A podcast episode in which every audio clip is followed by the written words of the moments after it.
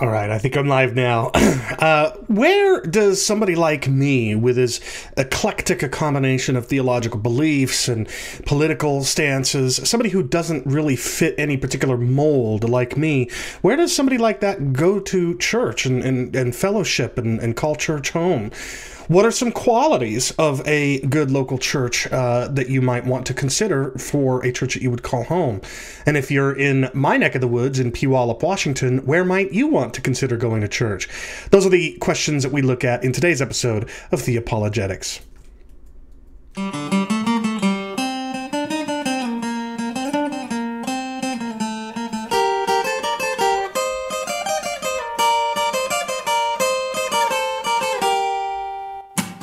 This is Chris Date, and welcome to Theopologetics, where every other week I discuss a wide variety of theological issues and show how a properly biblical worldview can help defend the historic Christian faith from its critics. Join me as we think through what we believe and why we believe it, and not something else. Well, hello, and welcome to another episode of Theopologetics. My name is Chris Date, and for those few of you who are tuning in live, thanks for tuning in. I appreciate it. And if you're watching after the live show has been archived in my channel, thank you as well. Uh, today's going to be a little bit of a um, lighter episode. Uh, some, we're going to be doing something a little bit different. It probably won't be uh, very long, maybe 30 minutes or so. Um, thanks, Susan, my fearless moderator, for letting me know that uh, everything is up and running smoothly. Um, today, I'm going to introduce you to the, the church I call home and have called home for nearly a year now. Um, now, this may seem like a weird thing to do in a, in a in a show like this where we're talking about theology and about apologetics, but there are a few reasons why I wanted to do this. Firstly, um, it was only a few months ago that, uh, I guess it was more than that. It was a little more like half a year or so ago that I got back from a debate in South Carolina that left me really reeling um, for reasons that some of you who follow me will know. Um, and after I got back home from that debate, I learned that there was at least one person at the church that hosted that debate who was reaching out to my home church to find out what our statement of faith is. Um, and it became really clear in what little interaction I had with this person that um, this was a this was somebody who was checking to see what Chris Date's church says is the statement is, is its statement of faith. Um, for better or for worse, because I've got something of a public platform, I've got a bit of a you know visible profile. Um, some people are interested in where somebody like me goes to church, so that's one reason that I wanted to um, talk about my home church, so that you people and and not not just you people that are fans and friends and followers of my work but also people that are critics especially people who are critics. So they can see what um, where it is that I call home and and what, what it is that we stand for I also wanted to make this video for people that might be curious uh, about uh, uh, if they're in the neck of the woods that I live in, in Puyallup, Washington. They might be looking for a church home. And um, in fact, one person who attends uh, the church that I call home, and I'll be talking about that in a minute, um, is actually came to our church because they were somebody that followed my work. Um, and so if I can use my platform to help people in my neck of the woods find a place where they can uh, genuinely become part of a local church family, um, I wanted to facilitate that. So that's what we're going to be doing today. We're going to be talking about the church that I call home, um, what it is that we stand for, why I'm so passionate passionate about it. Um, and if nobody finds it useful, if nobody is uh, uh, appreciates this episode, no big deal. We'll be back in two weeks' time with something more meaty, um, which is something I'm a little bit more known for. Hi, James. Thanks for tuning in live. I appreciate you tuning in. So um, I'll just dive right in. Um, the church that I call home is called Table of Hope. We are a, um, uh, a, relatively young church plant. We officially launched in roughly the Easter timeframe of this year. Um, uh, Stuart says in the chat because I said fr- fans, friends, and followers that I must be Baptist with that alliteration. It's funny you say that. We are probably most closely aligned with a uh, a, a, Baptist um, with a Baptist denomination, uh, but um, but no, I, I, I just I've been a big fan of alliteration for a long time, even out regardless of uh, what church circles I'm in. Um, so it just kind of follows or it flows naturally, Stuart. It has nothing to do with being Baptist, but I appreciate the humor. That was funny. Uh, so about around the Easter time frame of this year, 2021, we uh, launched. Um, Table of Hope is a uh, a church plant that was sent by its sending church, Discovery Church in Tacoma, Washington, um, late last year, 2020 and we were we officially launched and, and separated and became our own entity in uh, early 2021 the year that we're in now. And as you can imagine we're still very small. We've got a lot of um, work to do in terms of developing our identity our online presence. This is the table of hope website. It's just tablehope.com not table of hope because that was already taken but tablehope.com. Um, we're called Table of Hope. Uh, and some of the things here we'll talk about in a minute. We've got our mission statement here.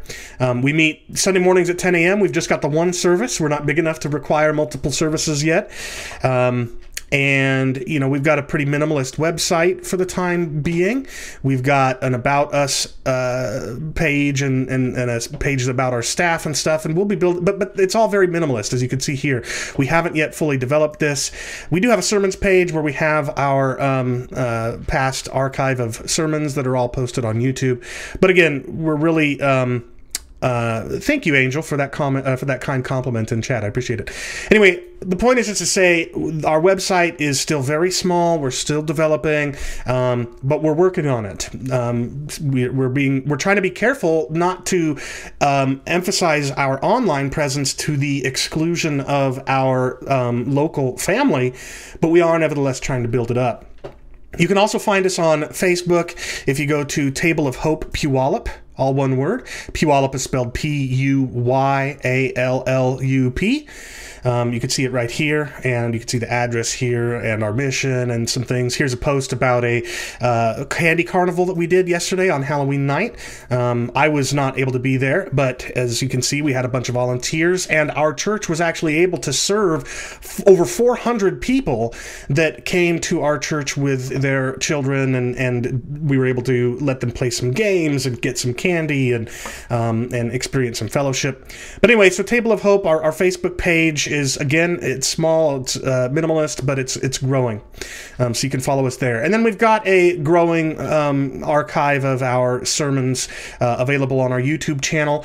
Notice we've only got 14 subscribers, so we're not you, you can't actually get a custom URL like youtube.com/slash table of hope until you get 100 subscribers. So by the way you fa- friends and fans and followers to use that alliteration again of me and of Theopologetics, if you want to do me a solid go to uh, youtube.com and search for table of hope a community church and subscribe to our channel because if you can get us over 100 subscribers we can get our own uh, custom url and i'd appreciate that but anyway we've got our sermons there um, it, you can see that we don't go back very far. This is seven months ago. It's the first one that we have on there. Whoops. Um, and if you were to start from the bottom and go to the top, you would find that our production value is getting better and better. Oh, Star says we have. My wife is in the chat and she says we have an Instagram as well. I'm sorry, I don't. I don't Insta. I don't Gram. I don't even know what the lingo is for that. So, uh, sweetie, if you want to put the URL to our um, account on Instagram, you can put it in the chat. But um, but anyway, so in the more recent sermons, we've upped our production value. My wife and I are really trying to improve the quality of our um, uh, of our recordings, so that you can see uh, what it is that we're uh, what it is that we're like in our Sunday services. Um, it's not that we want to encourage people to attend church from home. No, that's not church. But we do want people that are curious about Table of Hope to be able to get a sense of what we're about by our sermons uh, on YouTube. So please go check those out. Um, but anyway, that's really the extent of our, so our, our online presence. Except, as I said, or as my wife said in chat, we're also on Instagram. Um, but let me. Uh, so I, I mentioned here on the Facebook page we have our address listed. Let me show you a little bit more about uh, where we're located and what our building looks like. Um, I think you can still hear me now with this video playing, but we're in Washington State in the Tacoma and Seattle area. This is the South Puget Sound, um, and you can see that we are in Puyallup here, right around the um, South Hill area. Uh, so beautiful Pacific Northwest. In fact, here I'm going to switch to a recording I did with Google Earth, and you can see how green and lush uh, our neck of the woods is. Um, but as we zoom into Puyallup, uh, you can see that we're at a building called the Fruitland Grange. Um, we are still a small church plant. We don't have our own building. We rent a Grange Hall called the Fruitland Grange in Puyallup, South Hill. We'll zoom in a little bit closer so you can see it from the outside. By the way, it's amazing. We're in the future now that we're able to do these kinds of things with Google Earth. Um, but that's our build. That's the building where we meet, the Fruitland Grange. It doesn't look like much, um, but it is a place to meet. It keeps us warm and dry, which is great. Here's a picture of the inside. We're a fairly diverse congregation. We've got young and old. We've got um, majority and minority ethnic groups. Um, we've got people of all sorts of socioeconomic um, levels, all sorts of political views, all sorts of um, uh, preferences and um, opinions and stuff like that. We're, we're a very mixed group of people. Um, now, to give you an idea of what we're about uh, in a nutshell, I want to play a short clip of not yesterday's sermon, but I think it was the week before that, where our pastor um, read out or, or, explained our mission and vision. So let's go ahead and play that, and that'll give you a hint of um, kind of what we're about, and then we'll dig into a little bit more um, meat. Here we go. Um, my name is Tyler. Um, I am um, the pastor, and, and, welcome to Table of Hope. And we are glad that you're joining us today. Our mission for Table of Hope is to use our tables to share His gospel. And it's not just some cute way that says, oh, hey, that's our name and that's what we're doing. Our real hope is to be able to share Jesus with our neighbors that need to know Jesus. Amen? Good job. We like amens. We like uh, some feedback and that kind of thing. And so I'm, I'm glad that you're with me this morning. Um, the vision of Table of Hope the reason why we're, the, the, where we're trying to go is Table of Hope wants to build an authentic community that equips people to become great neighbors. And because I, I, think neighbors don't doesn't just happen on accident. Great neighbors don't. And if you think about like great neighbors, you know, people that are maybe in sitcoms or maybe you have a great neighbor, you know, I think about the Wilson from the Home Improvement. And yes, that ages me a little bit, but Wilson was a great neighbor. I think about, I think great neighbors don't just happen. I think they're equipped.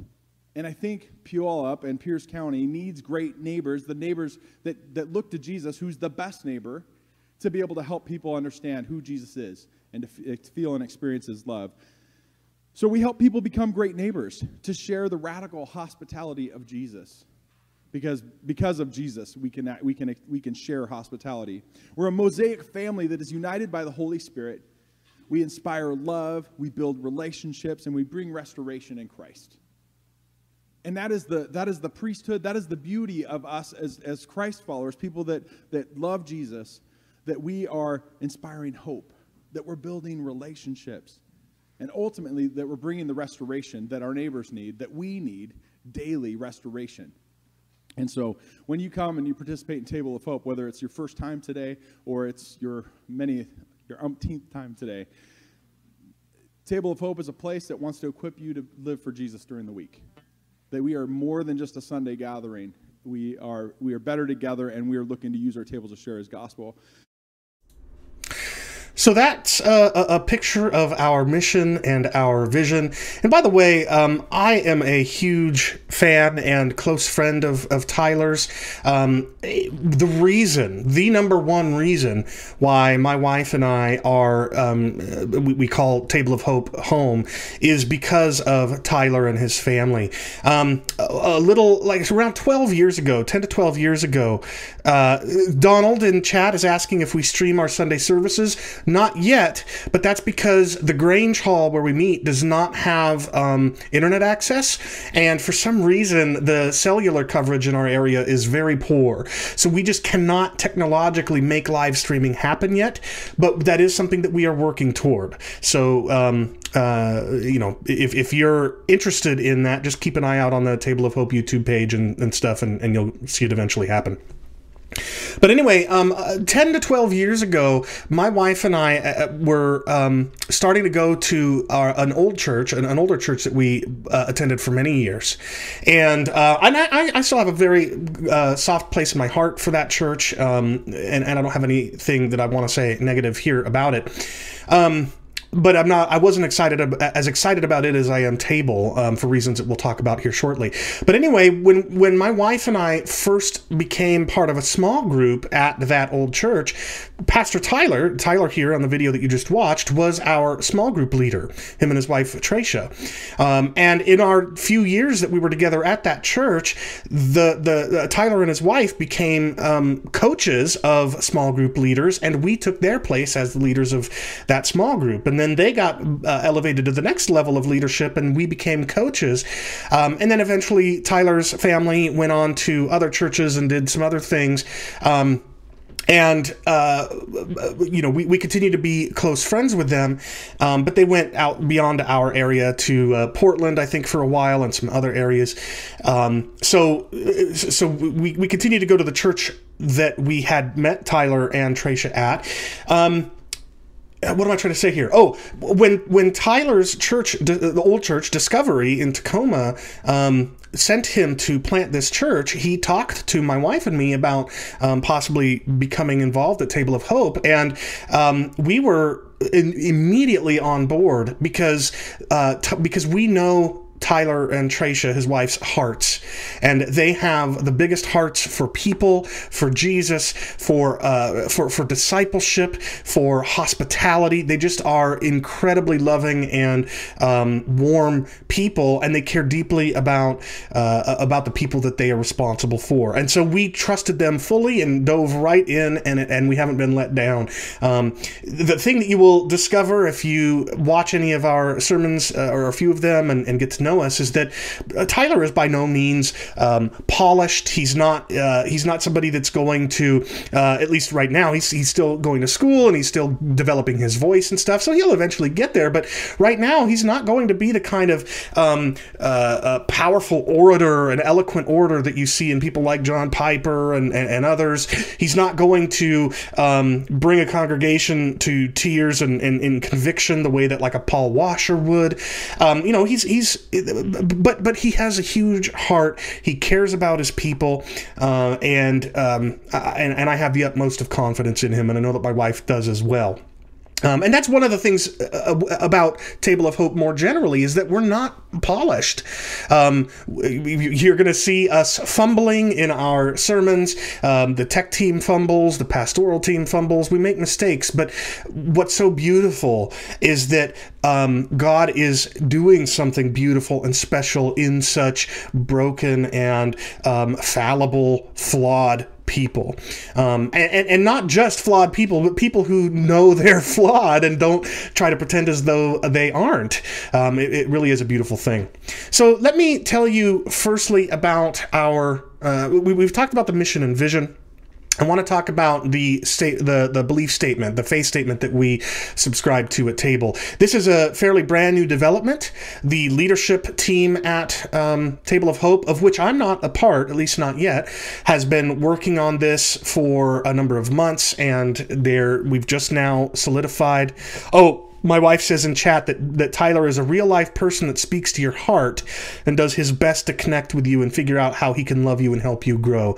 Amen. That is exactly what Pastor Tyler is all about.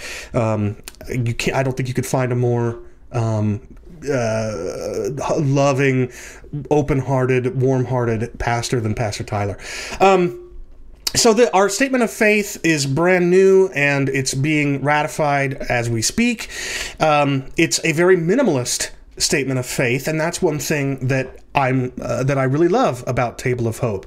You see, um, the there are denominations like the Southern Baptists who hold to the uh, you know the, the, the Baptist faith and message, which is very long. Even longer are things like the Westminster Confession of Faith and the London London Baptist of Faith, which Reformed Baptist and Presbyterian churches and, and things like that will subscribe to.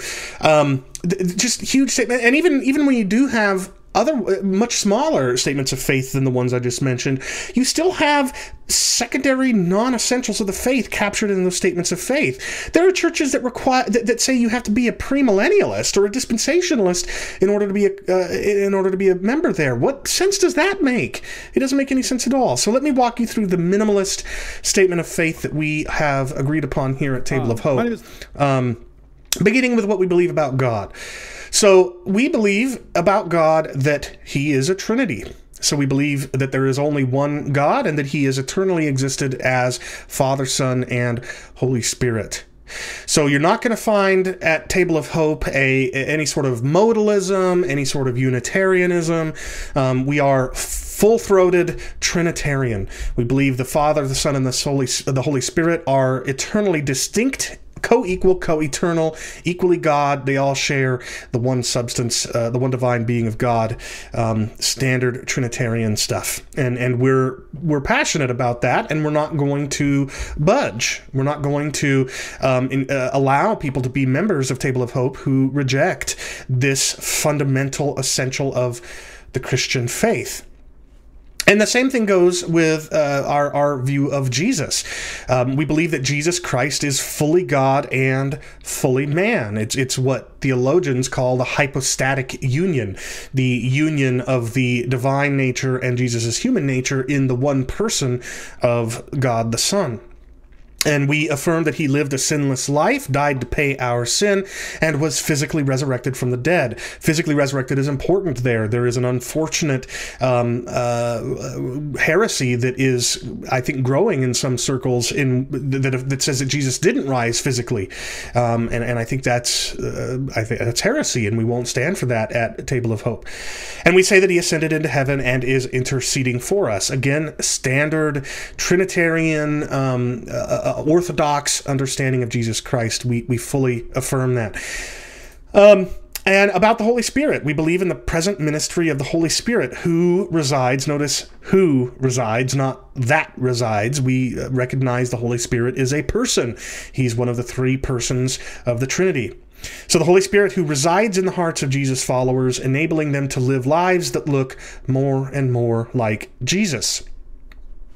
So again, tra- standard Trinitarian stuff all throughout our understanding of God. When it comes to the Bible, we believe that the Old and New Testaments, as Protestants understand the Old and New Testaments to be, are the very words of God and reveal His redemptive plan through history, including everything necessary for salvation and godly living. Now, here's the first place I think where the minimalist nature of our statement of faith is going to um, start to uh, become clear. Because notice here, we're not saying, um, we're not requiring members of Table of Hope to affirm the doctrine of inerrancy. The doctrine of inerrancy, which I do affirm, is the view that the originals of the Bible, the original writings that the writers of the Old and New Testaments wrote, uh, are completely without error. Um, and that if there are any errors in our modern texts, it's because of uh, copyist errors in the manuscript copying process over the centuries. But um, and I do believe in that. But we are not requiring at Table of Hope. We're not requiring members to affirm that view of inerrancy in order to be members. Why would we? This is not an essential of the Christian faith that that's got to be divided over. Um, that just makes no sense. Um, now, everybody on the leadership team and the in the pastoral team affirms uh, inerrancy, but again, the point here is that we're not requiring members to uh, affirm a view of inerrancy, even if many of us do. Um, and then the everything necessary for salvation and godly living thing there, that's because we um, we believe in sola scriptura. Um, the doctrine of sola scriptura, uh, which is a Protestant doctrine coming from the Reformation, does not mean that the Bible is our only authority. That's not what sola scriptura means. What sola scriptura means is that it's the only infallible um, authority, and that it's the prime uh, the prime authority against which or, or to which all other authorities must submit.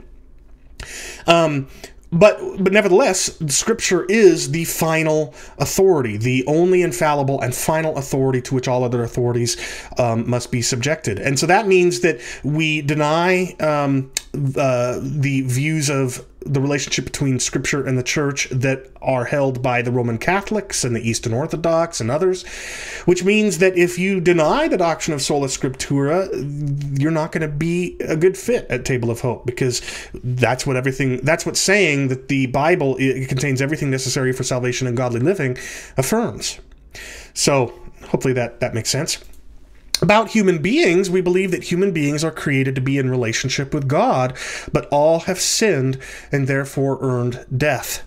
Now we're going to see a little bit more about the minimalist nature of our statement of faith because notice we're we're not requiring members to believe that God created Adam and Eve as special creations 6000 years ago, which by the way is what I believe. But we're not requiring members to believe that. Our members at Table of Hope could believe in old Earth creationism and believe that human be that Adam and Eve were created 100,000 years ago and that maybe they were uh, descendants of a pre-human humanoid race or whatever, um, or, or, even outright theistic evolution or, or, progressive creation, as it's sometimes called, um, where it's a full affirmation of the the uh, scientific theory of evolution um, from a single ancestor to the diversity of life that we see now. Again, I don't affirm that. I don't affirm old Earth creationism either. I'm a, a young Earth creationist. But the point is, is that we don't require um, members at Table of Hope to affirm one of these views over the other. And why would you?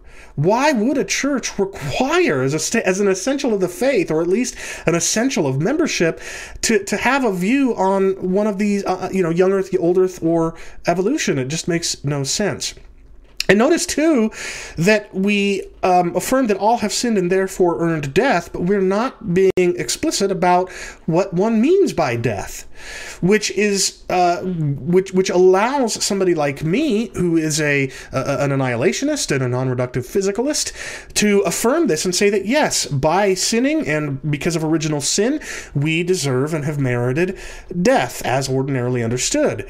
But somebody who's a dualist and a believer in eternal torment could think that death is um, separation from God and could affirm that.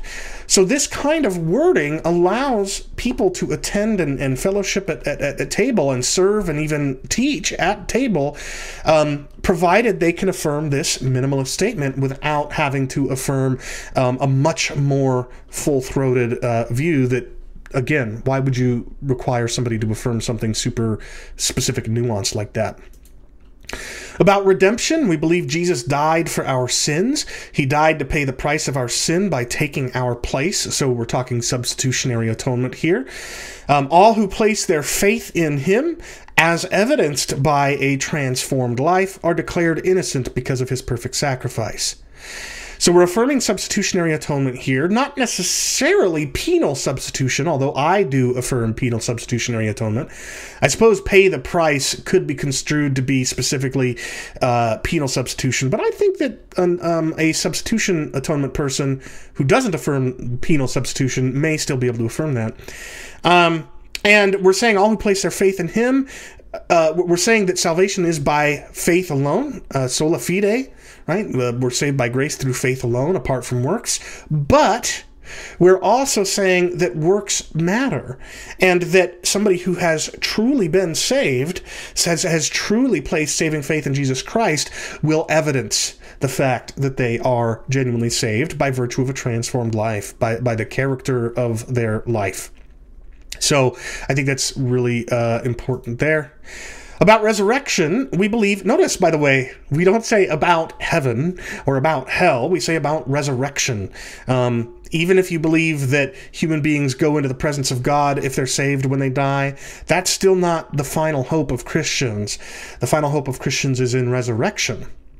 And we say we believe in the physical resurrection. Notice we, don't allow people to play games with resurrection meaning something other than physical resurrection. No, resurrection just is physical resurrection, but we're just we're not going to allow you to play games with it. We believe in the physical resurrection of believers and the lost to face judgment. Now, again, the minimalist nature of the statement of faith is coming through a little bit because you could be a premillennialist here and think believers are raised at the beginning of a thousand years, and then at the end of a thousand years, the lost rise to face judgment. Or you could be an amillennialist like me and think that believers and the lost rise together to face judgment. Um, the the believers have a judgment of their works, and, and it will determine the degree of reward that they have in eternal life. Whereas the lost face a judgment that determines where they will, um, whether they will. Well, it, it's a judgment that results in their being damned, um, which is something that we don't spell out in great detail here. But we do say that while believers will live eternally with God, the lost will be forever separated from Him. Here again is that minimalist nature. Um, it does uh, I've just realized it does rule out um, universalism. But again, I am not the only uh, person that is at table, and I'm not going to be able to force table to uh, be welcoming in its well in its statement of faith to universalism, even if I personally would choose to do so. But it does this this way of putting it, allow one to be a believer in eternal torment in which case they would think that the forever separation from God would be consciously experienced for all eternity. Or one could be an annihilationist like me and believe that, I mean, gosh, what happens when you separate a branch from a tree? The branch dies. And I think the same is true of the lost as well. So this is a minimalist statement that, that a lot of people can get on board with, but nevertheless affirms the essentials of the faith. The uh, resurrection, physical, unto eternal life for believers, and judgment for the lost and with the extra uh, additional requirement of saying that the lost will be forever separated from him there. Now, uh, thank you, Jesus, in the chat says there's a first and second resurrection, right? And the answer is yes. But if you go back into my channel and watch my episode on uh, the first resurrection, you'll see what I think that means. It's not what premillennialists think, and it's not what most amillennialists think either. Um, but I'll encourage you to go watch that video so you can see what they're, uh, what what I think it means. And then one last one I think we've got is a statement about the church. We believe the church is made up of all believers in Christ everywhere, united by the Holy Spirit. Local communities of believers exist to take the love of Jesus to their neighbors and to the world. So what we're trying to capture here is just that um, it's it's all genuine believers in Christ everywhere is is the church. There is no visible institution of the church like in Roman Catholicism or Eastern Orthodoxy or, or what have you. So those are our beliefs. Uh, notice it's it's again it's very minimalist, right? It's we we say some things about God. We believe in the Trinity, the hypostatic union, the uh, the sinless life, death, and resurrection of Jesus, His ascent into heaven, and His intercession. We believe in the personality of the Holy Spirit and in His present ministry to believers. We have a high view of Scripture, but we don't require members to believe in inerrancy, and we believe in sola scriptura. We believe human beings have all sinned and therefore earned death, uh, but we allow people to explain what they mean by or to understand death in however they understand it. We believe in substitutionary atonement, uh, salvation by grace through faith alone, but a salvation that produces a transformed life. We believe in physical resurrection unto eternal life for believers and forever separated from God for the unbelievers. And we believe that everybody who genuinely calls on the name of Christ is saved regardless of what visible institution they belong to. That's a very minimalist statement of faith, but I think it captures pretty much all the essentials of the faith as I see them anyway. And that's one of the reasons why I'm a big believer in uh, a minimalist statement of faith like this and a big believer in Table of Hope whatever you believe. You could be a dispensational premillennialist, a, a historic premillennialist. You could be a pre-wrath, mid-wrath, or post-wrath premillennialist. You could be an amillennialist, amillennialist like me, a postmillennialist. You could be a, a futurist. You could be a so-called partial preterist like me. You could be an idealist or a historicist. You could be a cessationist or you could be a continuationist. You could be, be a Calvinist like me or an Arminian or a provisionist or a Molinist. Uh, I think even an open theist would be able to affirm affirm this faith statement. And on and on it goes. You could be young Earth, old Earth, or theistic evolution. You could be a complementarian or an egalitarian. All of our, um, so far, we have only had um, males preach from the pulpit, and our, um, our, our pastor, our only pastor, is a male. And we have no intent to uh, to bring women on as pastors. Um, but there is our, our, pastor is thinking about how there might be room for women to teach from the pulpit, but that's still something that is being thought through. The point is is that we are not requiring somebody to be a complementarian or an egalitarian in order to be a member of Table of Hope, and I think that's important. I say that as somebody who leans complementarian myself. Michael New Zealand asks in the chat. In other words, you can be a Christian. Exactly. Imagine that. We we want we want to just require people to be Christian in order to attend and be a member, right? Imagine that. Um, and then thank you, Jesus says, "Can you be a flat earther?" Asking for a friend. Yes, you'd be wrong, um, but you'd you'd be welcome. Um, now, the last thing I want to talk about are um, what I'm calling the Table of Hope commitments. Um, so, along with recently, in the process right now of ratifying that statement of beliefs that I just walked you through, um, we've also ratified six com- or are ratifying six commitments that anybody who wants to become an official member of Table of Hope will have to affirm that they commit to in order to uh, be a member at Table of Hope. And and in addition to the beliefs I just walked you through, um, I think these are valuable to look at because I think they capture the reality that um, Christianity isn't ultimately about beliefs, or at least it's not exclusively about what you believe. Christianity is a life. It's a it, it, it's a it's a um, it's a life that flows out of a sincere, committed trust in uh, in Jesus Christ, and the kind of transformed life that results from being made a new creation, and the kind of ongoing um, sanctification that we undergo as Christians. Um, sorry, uh, Robert Nass Worthington says in the chat, I don't see how affirming that the Bible is the very words of God is distinct from inerrancy. God makes no mistakes, so his very words would contain no mistakes. Well, Robert, I agree with you that if they're the very words of God, God doesn't make mistakes. But somebody who doesn't affirm inerrancy could also agree that God makes no mistakes and they're the very words of God in the sense that they are the, the very words that God wanted the Bible to record. And then the question becomes, well, why did God want the Bible to record those words and not any other, and they're going to answer that in whatever way matches their convictions. Um, now, I wouldn't share that approach to understanding the Bible to be the very words of God. I would share your uh, understanding, Robert. But the point is, is why would you require somebody in order to be uh, a member of a church, which should just be your, as far as we can tell, a genuine Christian? Why would you require uh, a hard view of inerrancy for that? That just makes no sense. Anyway, so Christianity is a life, and it's a it's a life that flows out of a uh, of, of, a, heart of stone being replaced with a heart of flesh and a genuine commitment to Jesus and so forth. And these commitments are um, about as minimalist as the faith the, the statement of faith, but they're as big as the statement of faith because we think these commitments are really important. And these are where I get really excited, at least at least some of these commitments, and I wanted to share them with you. So, firstly borrowing from the language of poker, which uh, some of you may object to, but um, but borrowing from the language of poker, we require members to be to commit to be all in with Jesus. Now, if you're not familiar with that terminology in poker, um, in Texas Hold'em at least, I, I, imagine this might be the case in other um, poker games as well, but in Texas Hold'em, um, when it's your turn to place a bet, you can choose to put in all of your money that you've got left, all of your chips. Um, and that's um, supposed to either intimidate people or uh, other players to, to fold or uh, encourage them to bet high so you win their money. Um, but this idea of being all in, putting in all of our chips, we're saying that's what we're committed to being with Jesus, to putting it all on the line, to giving our whole life to Jesus.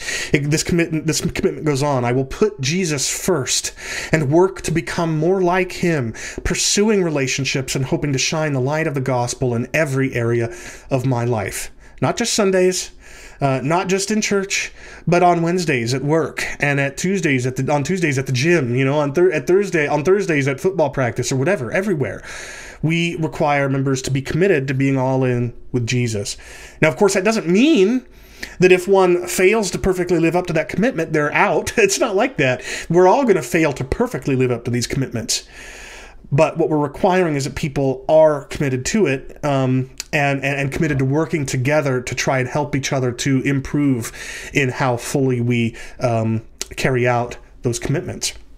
So that's number one. I commit to be all in with Jesus. And in our membership um, application, if you will, um, that's not exactly the right word for it. We call it a commitment sheet. But we unpack this idea of being committed to be all in with Jesus with four statements I will love God and love others. I will trust the Holy Spirit to lead me in life. I will be discipled and equipped to make disciples, and I will follow the appointed leaders of Table of Hope. Which, by the way, is not me. I'm not an appointed leader, at least not yet.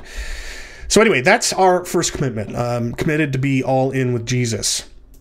Next, we require members to say they commit to join a mosaic family. Now, this is where this is one of the places where I get super excited. I am, as many of you know, very conservative theologically, politically. Um, uh, we might be able to come up with some other areas as well in which I'm conservative, but I've got strong beliefs, and I and I don't shy away from affirming those uh, those beliefs on social media and elsewhere. Uh, but we also have people that are much more progressive in their political views, not necessarily in their theological views, although to my left for sure. Um, but you know, I I am almost never going to vote for a Democrat, but then there are people at table that will almost never vote for a Republican. You know, um, and and sometimes that that causes friction but we work together to reconcile through that friction and to understand where each other are coming from, even if we don't ultimately agree with one another. And it's not just politically, it's also theologically. There are going to be people that are egalitarians at Table of Hope and people like me who lean or are complementarian. You're going to have Calvinists like me and, and non Calvinists, uh, and on and on it goes. Theological beliefs, political beliefs. Um, socioeconomic status. I am fairly well off because I work in software, but there are others that don't um, that aren't aren't very know, they're they're in poverty or just above poverty or whatever um, there are people like me who are very educated and others who are not who are much more into working in the trades um, we've got a lot of white people like me but we've also got a lot of minorities people of color um, and, and and and so on we've got a lot of men we've got a lot of women we've got a lot of elderly we've got a lot of youth so this we believe very firmly in being a mosaic family and everything that being a mosaic family means. You see, being a mosaic family doesn't mean stifling yourself in order to not hurt other people. Being a mosaic family means working through the pain together. It means tolerating not just the opinions that other people have, but the way they affirm those opinions on social media and in life. And if one of us says something or does something that hurts each other, we don't go behind each other's back and talk about each other and complain, or at least we, we, we're committed to not doing that. We, we come together. Um, just recently, if you go scroll down through my Facebook wall, you'll see um, you'll see me say that uh, because the Democrat Party, 217 out of 218, something like that, Democrats in the House of Representatives um, voted to make abortion legal um, at virtually any stage of pregnancy and for virtually any reason. And I said for that on Facebook, I said for that reason voting for any member of this Molech worshiping party, this wicked demonic party, is unconscionable. And people at Table of Hope were hurt by that. I don't think I said anything wrong there. They did. But what we did was not get, um, we did not divide from each other over that. We pressed into the difficulty. I met with the people that um, that I had hurt at, over coffee, and we talked, and we didn't see eye to eye at the end of it. But we understood where each other were coming from. We understood each other's hearts. We knew that we weren't trying to hurt each other, and I think that's really the way this kind of thing needs to be worked out. We're not trying to, or shouldn't be trying to, make carbon copies of ourselves. We're, we're supposed to, we're, we're trying to tolerate lovingly each other's differences and strive to remain united and, and, and loving each other even in the midst of our disagreement and in our pain. And that's one thing I'm super, super excited about, probably more than anything else at Table of Hope. And so this commit this commitment to join a Mosaic family goes on to say, I will strive to uphold unity at Table of Hope. I will do this by seeking others who act, think, and look differently than I do. And in that, under that commitment, in our commitment sheet, we we flesh that out a little bit more with three statements. Number one, I will fellowship with others who disagree on non-essentials. Number two, I will act in love toward others. And number three, and this is really important. Number three, I will refuse to gossip. You know, I don't know if you have felt the same way I do, but I have felt for some time, um, and this is something that I was convinced of by my best friend and discipler. Um, there are a small number of sins that are um, quietly accepted in the church, in America at least. Gluttony, and, and I say that as somebody who's obese myself and gluttonous myself. Um, pride, I say that as somebody who struggles with pride myself. But also gossip. And we're not going to tolerate that. We need to, we're committed to not gossiping because all that does is tear down and we want to build up and lift up and, and, and grow together. So, this second commitment is to join a Mosaic family. Our third commitment says, I commit to create environments where people can be known.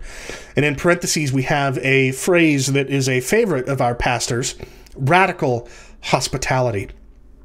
This commitment goes on to say, I will strive to help create gospel space. That's space in which we live out the gospel together in growing together, convicting one another, showing mercy to each other, loving one another, grieving with one another, uh, helping each other through difficult questions of the faith, on and on. Anything growing together in Christ is gospel space. I will strive to help create gospel space at Table of Hope and in my personal life. I will contribute to creating environments where people can be known and know others.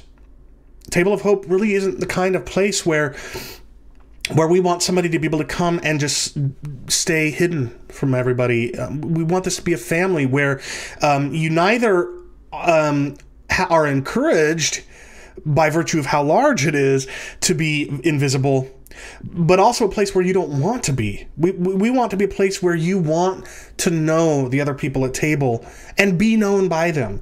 And when we say know and be known, we don't just mean be familiar or acquainted with, we mean genuinely know them. Um, know what their struggles are, know what their station of life is, know what their um, their pains are, know what their strengths are and their weaknesses, and on and on and it goes. We want to. Do you remember? Do you remember that show Cheers? Which begins with um, a line that says, uh, "I want to go where everybody, or you want to go where everybody knows your name." Right? The a bar like Cheers is so often a much more comfortable place for people to go than even the local church, and that's a tragedy. And I would submit to you that the reason why that's the case isn't really because people don't want to be convicted like they would be at the local church. No, no, no, no, no. That's not it. The reason why many people feel more comfortable at a bar than at the local church is because you go to a bar and you can be who you are and, and you can be authentic and and and and visible and and you know you don't have to put on a fake face. We want people to be authentic and genuine and feel comfortable doing so at table and to really know and be known by others. We want to go, we want to be a place where everybody knows your name and we are all the same, like that song Cheers says, in the sense that we are all fallen, we're all fallible, we're all works in progress, but we're all committed to showing radical hospitality to each other a New Testament theologist, my friend Nick, he says in the chat, so would a Wesleyan, egalitarian, cigar smoking, handsome guy be welcome? Absolutely. Um, I am not a Wesleyan. I am a Calvinist. I am not an egalitarian. I might be one day, but right now I lean complementarian. I no longer smoke, and I am not handsome. And meanwhile, my friend Nick is Wesleyan, egalitarian, cigar smoking, and handsome. And yes, he would be very much welcome. I think you'd enjoy our church, Nick. So, anyway, that's our third commitment. And in our commitment sheet, we unpack this commitment with three statements. I will attend services faithfully. Notice it doesn't, it's not saying rigidly every single week. It just means you're not just showing up on Christmas and Easter, you're showing up most weeks of the year. Number two, I will participate regularly in meaningful community. Again, there's no prescription here for what that looks like. The regularity, the meaningfulness, the nature of the community, that's not spelled out here, but it is a commitment to participating regularly in meaningful community. And then thirdly, I will pursue a deeper walk with Jesus and help others do the same. It's good stuff, I think. Uh, Nick, I, I, next time you are in Washington, please do. I would love to see you at table. In fact, I might even be able to get you to be a guest speaker. We'll see. All right. So anyway, that's the third commitment. Fourth one, I commit to be better together through serving. Here's another one, another area where I'm super excited about table, but let me finish with describing the commitment, then I'll explain why. So the commitment goes on to say, I will join in the life and work of Table of Hope by participating and helping. I will work with leadership to identify, develop, and exercise my natural talents and God given gifts. Now, this sta- this sounds like standard fare for um, a lot of non-denom, you know, American Christian churches, and it is. But what I love about Table of Hope is that this is actually meant. It's actually sincerely meant. Now, why do I say that? Well, I have been at uh, the, uh, um, other churches. I won't name any of them, but I have very often um, felt, um, in a certain sense of the word, unwelcome. And what I mean by that is, we all as Christians affirm that the Holy Spirit is distributing these different gifts to his people for the purpose of using those gifts in the local church to edify one another. Well, one of the gifts that I think I've been given is a gift to teach. Um, and at at least one, but possibly others of the churches that I have called home in the past, that's maybe the one gift that there's really no room to exercise at that at that church, those churches. Um, you know, maybe they have a small group ministry, but the leaders of those small groups are really just facilitators. They're not teachers. Um, and they didn't have uh, Sunday school programs, any sort of adult education where somebody with a teaching gift could teach a small group of people on a regular basis. They didn't have a uh, a place where gifted teachers could periodically stand uh, behind the pulpit and preach to the congregation. None of that. So somebody like me, now look, I've been I've been extremely blessed by God to have had the opportunity to exercise my teaching gift and develop it in a public global ministry. Uh, you know, here on this channel, rethinking hell and others and that has really been the saving grace for me because it was really difficult feeling at home at a church where um, the thing I'm most gifted with, I think, is the very gift I ha- there's no place for. But that's the beauty of Table of Hope. Uh, I suspect that there's room to develop, identify, develop, and grow all spiritual gifts. Uh, my wife says in the chat, we have been able to use our strengths and gifts and not just be put into a role where we need the most service. Our gifts are being honored and used to the best of our abilities. Amen, Star. Amen. Um, I, uh, my wife and I are, are very technically savvy, um, and she is a photographer.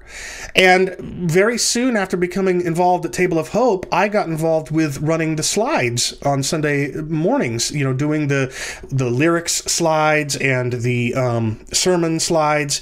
And over the months, I have taken more and more ownership of that and and expanded what we're doing there. And my wife has become involved in doing the videography and photography for the church, and these these are where our strengths are. You put me in front of a group of ten year olds to lead, a, you know, to do a, a, a youth, uh, you know, a children's church or something like that. and I'm going to feel it's going to not be a, a great place. I'm going to be a total awkward mess. Um, but there's a place for me technologic to use my technological talents, and same with my wife. And in the area of teaching, I'm not a pastor, I'm not an elder, but my pastor and, and the leadership at our church sees that teaching gift in me and welcomes me to occasionally preach. For the first time ever in 20 years of, of being a 20 plus years of being a Christian and 12 years or so of doing public ministry, I'm finally able to occasionally preach. I've now preached three sermons at table. Once was a co, I, I, tag team preached with my pastor, and then the two since then have been um, all by myself. And I'll be preaching again all by myself on uh, November 21st, so three weeks from yesterday. Um, and there are others who are being worked into the rotation as well. Besides our pastor, there are three of us who are in the rotation, and we're working on identifying others that could also move into that preaching rotation. Um, and and there's room for people whose giftings are in hospitality. Um, our, our downstairs in the Grange Hall every Sunday morning we've got snacks and drinks and stuff for people that um, you know may not may come hungry and thirsty and stuff like that. Um, we have uh, children's ministry where people can exercise gifts like that. Um, depending upon your understanding of the gifts of tongues and interpretation, there might not be a lot of room for that. But you know, the, the point is, is we really are a place where we want everybody no matter what gifts God has given them, no matter what natural talents they've been given by God, um, we want them to be able to identify and develop their gifts in the context of the local congregation where they can help edify um, everybody at Table of Hope. And I think that's an absolutely beautiful thing. So, under this gift, uh, th- this commitment to be better together through serving, we, we unpack it with three statements. Number one, I will discover my God given gifts and talents. Number two, I'll be equipped by leaders and elders to serve. And number three, I will develop a servant's heart. Our fifth commitment is to live generously. Um, and here again, my pastor has a favorite phrase radical generosity. Uh, the commitment goes on to state, I will be generous with my time, talent, and treasure to help further God's kingdom through Table of Hope. Now, notice what's not in this commitment. There isn't a number, there's not even the word tithe here because what we're not about we we don't have a conviction that believers are required to tithe 10% of their incomes which by the way is what tithe means um, or and, and go above and beyond that. No. In fact there's not even uh, there's not even much here about committing to be generous at table. There is that little bit at the end. But the point is we're what we are requiring members to commit to doing is living generously the Holy Spirit will work within the heart of the believer to unpack what living generously looks like. Will somebody donate a whole lot? Will somebody reach a point of donating 10% or more of their income at table? Maybe. But maybe they're donating hours and hours and hours of their week. I mean, I do a lot of. I spend a lot of time doing post production on our sermons. Um, my wife and I. My wife does. A, spends a lot of time doing social media stuff for the for the church and graphic stuff. Um, so maybe it's money, but maybe it's time, maybe it's talent. And maybe it's a little bit to start, maybe it's a lot to start, but the point isn't how much. The point is to live generously, to have a giver's heart. And so we unpack this with four statements. Uh, number one, I will share in the responsibilities of Table of Hope. Number two, I will sh- uh, I will pray for the spiritual health and growth of Table of Hope. And number three, I will give regularly and generously. And number four, I will invite unbelievers into my life and the life of Table of Hope. So good stuff. Really, um, I think exactly the kind of posture a church should have toward giving. Uh, Donald in the chat says, "I just wanted to tell you that your Rethinking Hell ministry has been such a blessing in my life. Thank you for all the hard work you do. Thank you, Donald. That means a lot. I really appreciate it. And thank you too for subscribing to our channel, as you said that you did earlier, uh, to, to, the Table of Hope channel. Um, and I'm sure you're already subscribed to the Rethinking, Rethinking Hell channel. And you said your interview with Jim Wallace was great. I love his books. I do too. And thank you for watching that. For those of you who don't know what he's talking about, the very last episode of this show two weeks ago was an inter- interview with J. Warner Wallace, a um, well known cold case homicide detective and convert to Christianity who publishes books on how his skills in um, law enforcement have uh, lend themselves to supporting the uh, Christian faith. It's really cool stuff. One last commitment. I commit to embracing the Table of Hope vision and mission beyond Sundays. I commit to embracing the mission, mission and vision of Table of Hope by living the gospel in my daily life. And here, the statements that we use to unpack it on the commitment sheet are I will live a godly life. I will maintain a grace based approach to life and godliness, meaning if you fall, that's where grace comes in. And you will fall. We all fall but we're going to be committed to living a godly life, which means that when we fall, we, uh, we, we get back up with the help of the Holy Spirit, and we continue to try, we continue to submit and to allow ourselves to be shaped and grown and matured by the Holy Spirit's work in us. And then I will share the witness of Jesus in my community and in the world. So, uh, but so the beyond Sundays thing here is what's important, though. You know, and it's a nice capstone to the six commitments, with the first one having been committing to being all in, because the commitment here is that being a Christian is really about a life of Christ following, not just on Sundays, not just um, at church, but every day and outside of the church as well. So that's all I've prepared for the show today, and I hope that it gives you a um, an idea of where the, the kinds of things that I think are really important for a local church, uh, a local church family. I'm a big believer in Table of Hope. Its leadership with uh, Pastor Tyler at the helm, um, and then other leaders that he has uh, brought on board. And I'm a big believer in the kind of minimalist statement of faith that we are requiring members to affirm.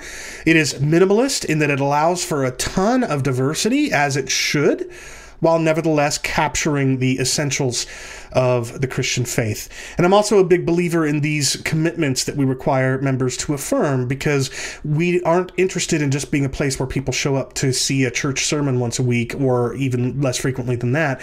We want to be a place where we equip people to live the Christian life in every area of their life, all days of the week, all places.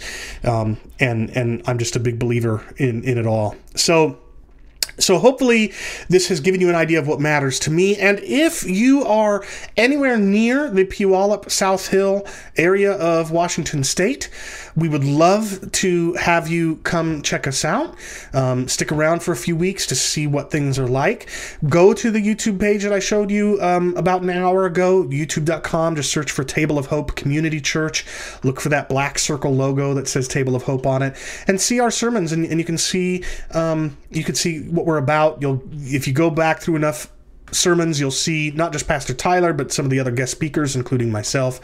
And um, and if you want to ask questions, um, just send a message to the Table of Hope Facebook page that I showed you. Our pastor and others will they monitor that and they will respond to your messages, or you can email me at the email address right there on the screen, right here, right? Theopologetics at hotmail.com, and I'd be happy to answer any questions you have. But as I said, um, we are small we don't have much of a presence yet, but we're growing, and we'd love for you to get in at the uh, what is it? Get in on the ground floor. What, what's the phrase? Anyway, we'd love for you to, to become a part of the family and um, be a part of what I think God is really doing something special at, uh, in at Table of Hope. Um, so that's all I had. Buffalo Bev in the chat says regarding the minimalist statement of faith, would you guys allow someone to preach a Calvinist interpretation of Romans 9 or a dispensational version of Revelation? Um, my, or, or even a charismatic view on tongues from 1 Corinthians. So, um, I want to be careful here. Uh, what I'm about to say is tentative and provisional. I, I, have not had a chance to talk at length with my uh, pastor about this to know what he would say, but I suspect that what we would say is that yes, somebody could um, preach what what they understand to be Romans nine to be teaching or Revelation to be teaching if they're dispensationalist or 1 Corinthians 14 if they're charismatic. We would allow them to preach that provided that they explain that that is their understanding of the text, but then also explain what some of the other um, understandings are. So, for example, I have um, uh, asked uh, to preach on 1 Corinthians 14. I think it's 14. Yeah, the, the one that I just did on a couple of weeks ago on my episode on tongues. Um, and I don't know if I'm going to be given the, the, the green light to be the one who preaches on that passage, but what I would do if I am is preach what I understand that passage to be saying, but I will also explain what other views many Christians have and why, what I may see as the deficiencies of those views and the strengths of mine, but encourage them to check those out. And what that means is that if you're at Table of Hope for long enough, you might get a Calvinist like me that you hear talk about a passage in Romans, and then a few months later from an Arminian or something like that. And so you'll get different understandings of what a passage teaches because we're not trying to teach the congregation what the Bible teaches on the non essentials. We're trying to equip them to understand the Bible themselves. Um, and we think that means hearing from a diversity of voices and, and, and a diversity of views when it comes to the non essentials of the faith. You will never hear somebody get up on stage at Table of Hope and preach uh, Unitarianism or, uh, you know, or um, hyperpreterism right?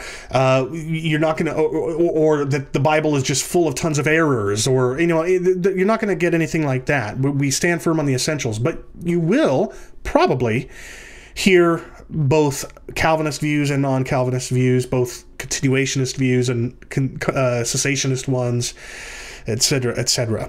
So um, hopefully that answers your question, Buffalo. And again, I think that is the way a church ought to handle it. I don't think that a church should require uh, or, or, refuse to allow um, a diversity of views on the non-essentials to, to be heard from the pulpit. I think um, congregations should be exposed to those different views and given the tools necessary to be able to arbitrate between them. Anyway, hope that answers your question. Um, thank you for those of you um, who have tuned in. And again, if you're watching this after the stream has been archived in the channel, thank you for watching. Please do reach out if you're if you're interested in becoming a part of Table of Hope or at least checking us out. I'd love to um, welcome you there, and um, and we'd love to see you there. Um, and if you are not interested in that, but you are a critic of mine, um, hopefully now you get an idea of my heart for the local church and the um, orthodoxy of the local church that I'm committed to. Um, so maybe you'll stop. Uh, trying to find some way to undermine my public credibility or something like that. Um, and maybe I shouldn't assume that that's what the person I mentioned earlier was trying to do in the first place. I'm rambling now. Um, I don't know yet what's going to be coming up in two weeks. It might be that episode I talked about in my interview with um, J. Warner Wallace, where I said that maybe in an upcoming episode I would be joined by my wonderful wife, who's been participating in the chat. Um, we are at some point in the near future coming going to talk about um, what we think makes for healthy marriage, um, biblically focused, Christ centered. Um, but I'm not sure if that will be two weeks from now or not. Um, but either way, whether that's what we're going to be talking about next or not, come back in two weeks' time, Monday, November 15th, at the usual time, 6 p.m. Pacific, 9 p.m. Eastern, for the next episode of Theopologetics. And until then, take care, God bless, and thanks for tuning in. Bye bye.